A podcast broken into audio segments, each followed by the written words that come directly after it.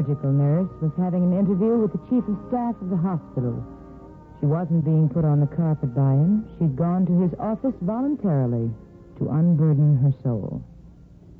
You were my father's closest friend, sir. And I hope I'm one of your closest friends, too, Charlotte. Yes, you are. Well, then, what's your problem today? I. I guess you know. Why do women torture themselves by going into professions that tear their hearts into bits and pieces? Well, that's a question I can't answer, Charlotte. It's hard enough to be just any nurse, but so much depends on a surgical nurse.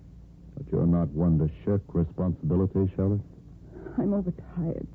Not that it's any excuse. I, I've been working too long and too hard without a vacation. I, I was so tired I couldn't sleep last night. I was full of jitters when I went into the operating room and when the patient died on the table. Charlotte, it wasn't your fault. He had one chance in a million of pulling through. I'll always feel that he would have lived if I hadn't forgotten to put that scalpel on the tray. It was as much the surgeon's fault as yours, Charlotte. He should have checked over the tray before he started the operation. I've assisted him so often he didn't feel he had to check. Well, not that it's any excuse, but but there in the operating room at that terribly tense moment when Dr. Powers reached for the scalpel and hesitated because it wasn't there. I, touched bottom. If I know Powers, he hesitated for only a fraction of a second. A fraction of a second didn't make any difference, and you know it. It couldn't have made any difference. But perhaps it did. You know yourself that there's a certain rhythm to an operation. I... Don't try to comfort me, sir. It won't do any good. I'm beyond comfort. I'm through, sir. You mean... I mean, I'm quitting my job. Making this mistake, well, I'm through, that's all. Through with messy operations, with walking down endless corridors, with blood and tears. I've, I've saved quite a bit of money for a rainy day. Well, now I'm going to spend it like a drunken sailor. I'm going to pretend that I'm a social butterfly. I'm going to hunt for a husband who's a solid businessman who knows but nothing about hospitals and instrument trays and missing scalpels. I'm I'm sure the supervisor will see it my way. She was probably all set to fire me anyhow. I, I'm only jumping the gun. Well, I'm not going to accept your verdict just yet, Charlotte. Now, you take a leave of absence for one month, two months, or three months if necessary, and come back rested and relaxed, Oh, and then. I'll never come back. I've stopped being a nurse as of now. It's hateful to be a legalized murderer. Oh, there, there, Charlotte. I had known you since you were a little girl, since you bandaged dolls and tin soldiers. Being a nurse is the biggest part of your life, a part of your life that you can't just give up. Now, look, child, don't go back into the hospital proper. I'll let you out of my side door. It opens onto the street, and, well, I'll have a talk with the supervisor myself. You're too good to me. You're too good to be chief of staff of, of a hospital. Goodbye, sir. And thanks.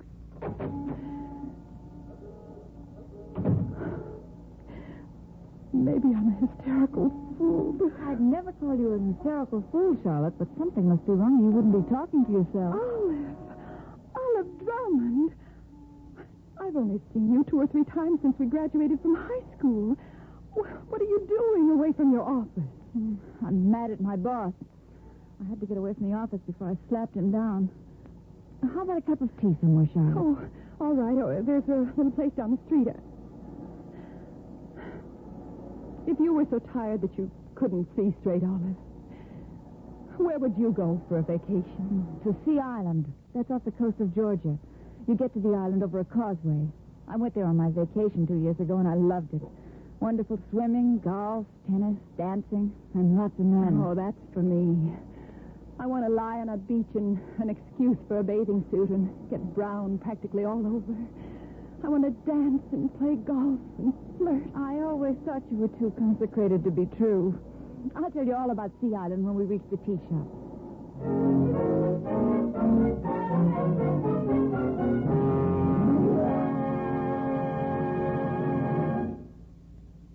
In just a moment, Hope Winslow will be back. But first, Once the bugle was vital to the functioning of an army. Its loud, clear voice, giving musical orders, could be heard above the din of battle. It could lift the morale of troops at critical moments. It literally dominated the lives of soldiers and sailors, from reveille to the bittersweet taps. Early bugles were made from wild ox horns, and the Roman term for the instrument came from their word for ox, bos. The word buculus, meaning a young steer, was also in use, and from this the French derived the term bugle horn. And finally, when the great musician Joseph Haydn wrote the first modern bugle calls in 1793, it was bugle. Even with modern systems of communication, the bugle is still with us, important for ceremonies. When you next hear taps, think back with pride to a heroic young Roland of Charlemagne's day, blowing his own taps on the field of battle. In this complex world, where word meanings are constantly changing, it's easy to be misunderstood. That's why it's a good idea to know your words.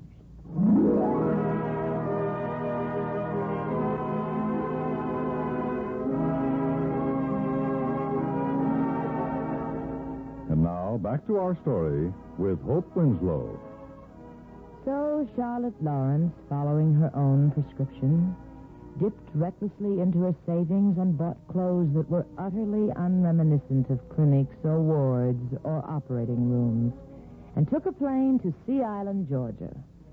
And when she'd been there for a week and was almost completely tanned, she raced into the sea one day, and a wave caught her unaware and threw her into a pair of arms, and she tilted her head back and glanced up and Well, well, well. A gift from the sea, and what a gift. Why, why, I know you, lady. I met you last winter Where? in a hospital on Upper Fifth Avenue. I dropped in to bring some flowers to a maiden aunt, and you were looking over her chart. Uh, my name's Barry Goodwin, and yours is. Now, now, wait a minute. Don't tell me. I'll remember. It's Lawrence, right? Right. Charlotte Lawrence. You know, I noticed your lashes when you studied the chart. I noticed a funny little dimple you have high on your cheekbone, and I noticed your hands. I called the hospital a couple of times, but you were always out or busy, so like a dope, I gave up. I, uh, I wouldn't have given up so easily if I had seen you in the bathing suit. Come, come, Mr. Goodwin. You're fibbing. About the bathing suit? About calling the hospital. I never received your message. Well, I didn't leave my name. It wouldn't have meant anything to you. Tell me, will you, uh, will you be in Sea Island long? Mm, for some time. Wonderful. I'm here for a month. This is my first day. I've had a touch of overwork, and the doctor suggested a long vacation. The nurse thinks you look very fit. Well, I'm feeling better every minute. Let's go back in the ocean, shall we? And after we've had our swim, we can start to make plans. Plans? What sort of plans? Oh, we'll figure out what we're going to do tomorrow, and what we're going to do the next day, and the next day, and the next day, and uh, ad infinitum. Mm, you seem to be taking over, Mr. Goodwin. I am. For a whole long, lovely month. You are lovely. I can't imagine you doing the horrible things that nurses have to do. You're not the type. I'm beginning to think you're right. Why did you decide to be a nurse in the first place? I can't help being curious. My great grandfather was a doctor, my grandfather was also a doctor, and my father followed suit. Daddy never had a son, so I carried on after a fashion. So that's it, huh? Yes, Mm, that's it. I bandaged dolls and kept my tin soldiers in bed for days before I was sick. Lucky dolls. And double lucky tin, show, tin soldiers. Too bad they were tin. Now tell me, didn't you ever have any other burning ambition? Mm, Not until recently. How recently? I had a dreadful experience in the hospital. It made me do a right about face. We won't discuss it. No. No, we won't. But I was hoping you'd say that a big bad wave changed the course of your life.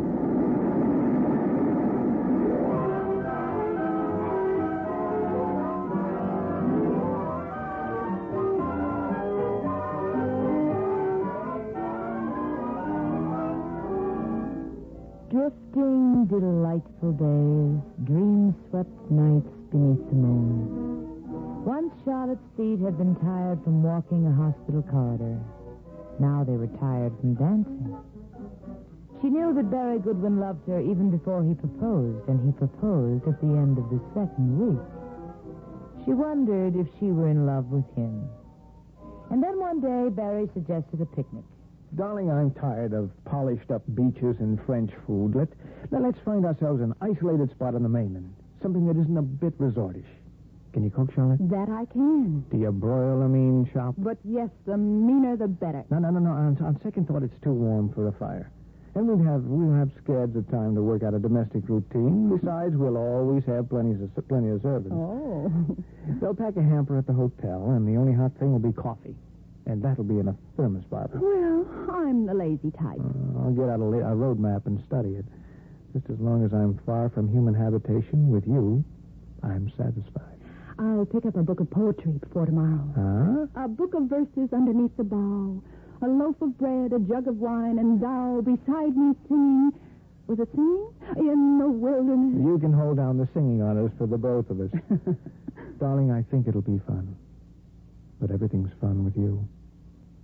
Everything's fun with you. Sometimes I, I pinch myself to be sure that I'm awake, Barry. Life used to be so grim and earnest, so unfunny. Mm, I enjoy being a butterfly. I was thinking the other day that my cocoon was a white uniform, a cap, and a pair of rubber gloves. But now I've emerged. Yes, you have. You are the most beautiful butterfly on earth. Are in the heavens above the earth.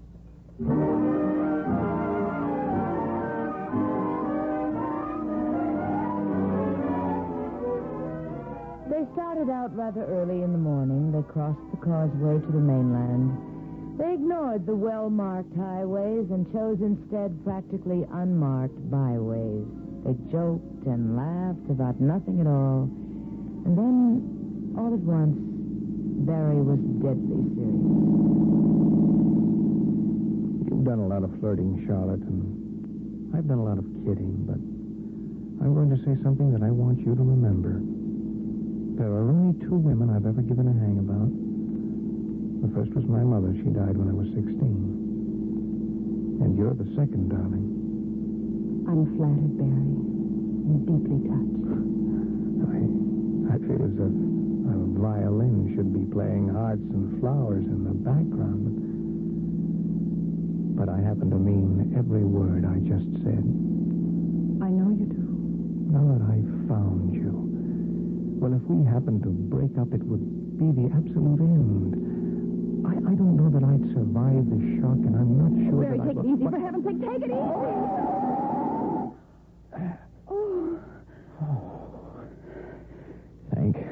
Heavens for good breaks. well, amen to that.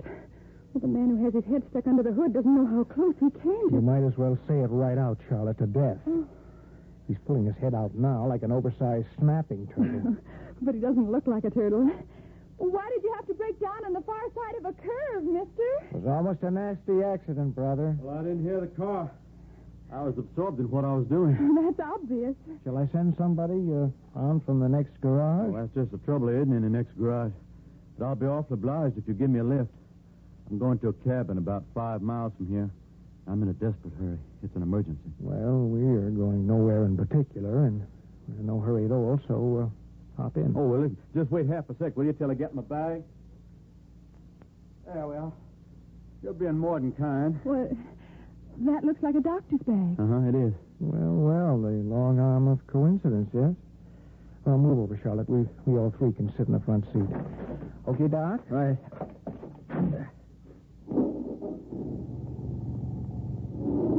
My name's Lee Brennan. Oh, I'm uh, Barry Goodwin. This is Charlotte Lawrence. How do you do? You'll have to direct us, Doctor. Oh, well, we go straight along this road for about uh, three and a half miles, and then we turn off to a dirt road. See, I was out when the call came. You said an emergency? Uh-huh. It's one of a series of emergencies. This patient of mine has a desperate problem. Oh, But frankly, I'm beginning to think I have this thing licked. At least I'd have it licked if I could provide a capable nurse who could be trusted implicitly. is there anyone who can be trusted implicitly? I didn't get that. Oh, oh, it was unimportant. You you said a a desperate problem? Yeah. Of course, it's hard working alone without hospital facilities, but can't be helped. I'm only a country doctor, just one step removed from the horse and buggy boys. Oh, sometimes the country doctors contribute more than the high-powered city doctors. Is your patient in pain? Yeah, most of the time. I, I don't want to seem curious, but what is this problem? Now, don't get morbid, darling. You're a butterfly, remember? Yes, I'm a butterfly, and I do remember. And I'm going to continue to be a butterfly for the rest of my life. Amen to that. But Dr. Brennan has said a couple of things that intrigue me. A fire horse, even when he's been put out to pasture, lifts his head and listens when a siren sounds.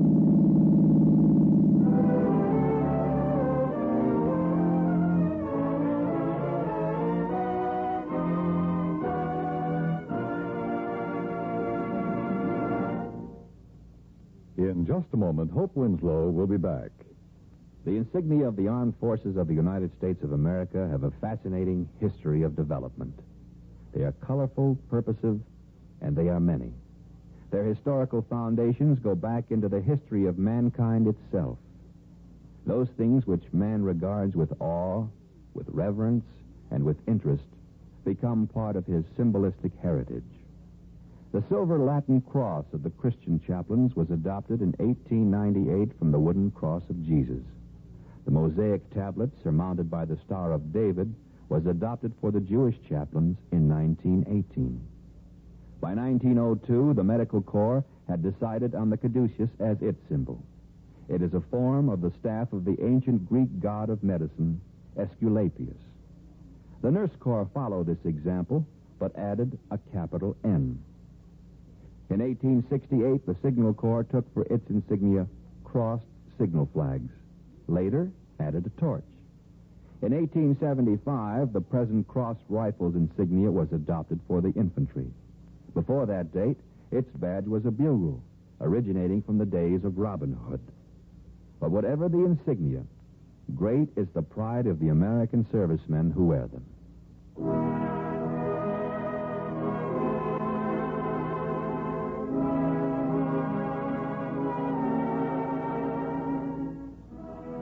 Back to our story with Hope Winslow.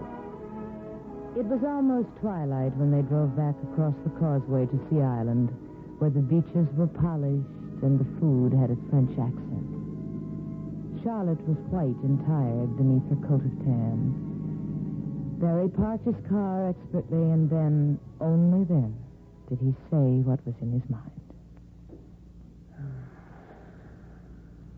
You're a wreck, Charlotte. Well, not exactly. We've danced the dawn in a couple of times, but I've never known you to be so tired. No, you haven't. Oh, I'm a fool. I planned a picnic, and look what happened to the darn thing. Why did we have to take that special road that led to Lee Brennan's car, and why did we offer him a lift? We didn't offer him a lift. He asked for a lift, and we couldn't very well refuse Oh, it. I suppose Oh, not, I'm but... sorry, Barry. Terribly sorry. And so you should be. Is Brennan going to spend the night with his patient? Yes. Well, what about his other patients? Isn't it rather whimsical of him to neglect a whole gang of patients for just one patient? Whimsical? No, he isn't in the least whimsical. And then, too, he hasn't anything especially serious on the books right now. Except. Except. Except that woman. Yes. That woman. Why would a talented doctor want to bury himself in the backwoods of Georgia? He was born and brought up here. He, he knew that the need was great. Of course, he didn't realize that such an obscure ailment would come his way. Well, I had one look at the patient. She was hardly human. She'd reached the end of her. be done with it. She'd probably be glad to die. She'd probably be glad to live, Barry. Well, I have an idea. She'll pass out tonight. She won't, Well, now, how can you say that? because I know. Lee has the case under control at the moment, and if I could be with her day and night, nursing her and taking notes, he'd have it under control permanently. Lee? When you've worked with a man for six hours the way I worked with Lee, you shed last names. Yeah. That isn't all you shed. What do you mean? Well, I was thinking of butterfly wings. Yours are a bit crumpled, you know. I'm afraid so. Isn't it lucky you brought that picnic hamper, Barry? We'd have starved to death.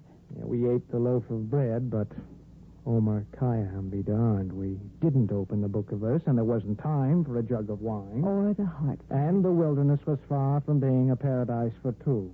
I had a swell day sitting on a porch smoking while you and an attractive doctor. I hadn't realized that Lee was attractive. I only realized that he was a brilliant doctor. A brilliant doctor. It's a small world, isn't it, Barry? Too small. Despite Dr. Brennan's genius and despite your capable nursing, he, uh, he may lose the patient anyhow. Yes, he may. But at least he's writing a new chapter in medical history. Oh, I'd like to drag him up north to my hospital and work with him, or stay down here and work for him. We have so many of the same ideas. We make a swell team. So it seems. Well, I think I've recovered from my attack of overwork, Charlotte. Recovered completely. Will you miss me if I go back to New York tomorrow? Yesterday, Barry, I, I'm being honest. I, I would have missed you terribly.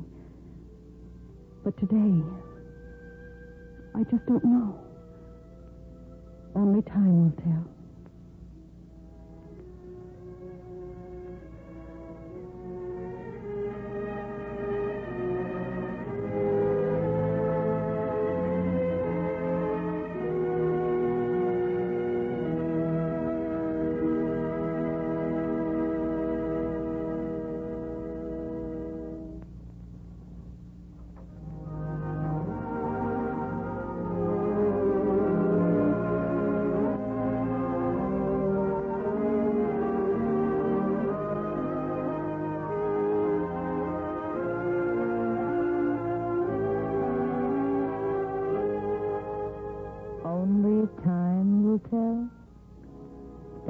Always the truth. Almost everybody else or everything else will tell given a chance. But time often keeps its secrets to the bitter end. When Charlotte Lawrence came out of the hospital and stood waiting for a cab, she heard a familiar voice and glanced around to face Olive Drummond, a girl who'd been in her class at school. Since Olive now held a secretarial job, it was surprising to find her away from the office at that time of the day.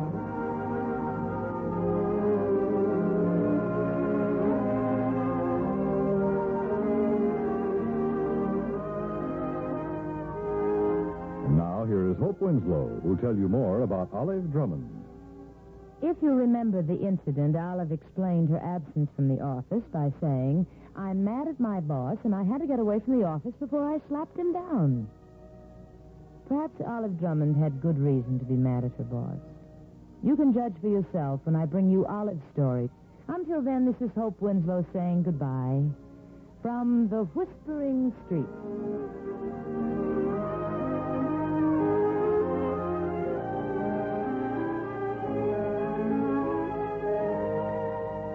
Today's program was written by Margaret E. Sangster. Featured in the cast were Janet Waldo, Jack Edwards, Clark Gordon, and Eve McVeagh. Whispering Streets was directed by Gordon T. Hughes and produced by Ted Lloyd. Your announcer is Dan Cubberly.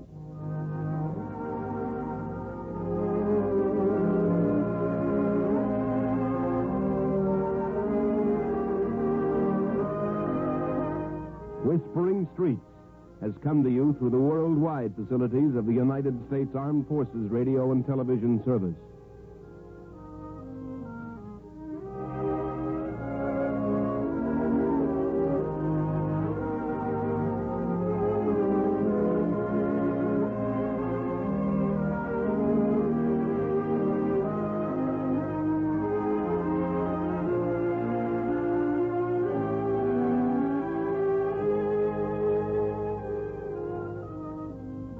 What's spring like in Park City, Utah? Imagine waking up on a bluebird day to ski the greatest snow on earth at two world class resorts, Park City Mountain and Deer Valley. Exploring miles of wide open spaces by snowshoe or cross country skis. Wandering our historic Main Street with its après ski scene and award winning restaurants. When you love it like we love it, Park City, Utah will always be winter's favorite town. Join the experience at visitparkcity.com.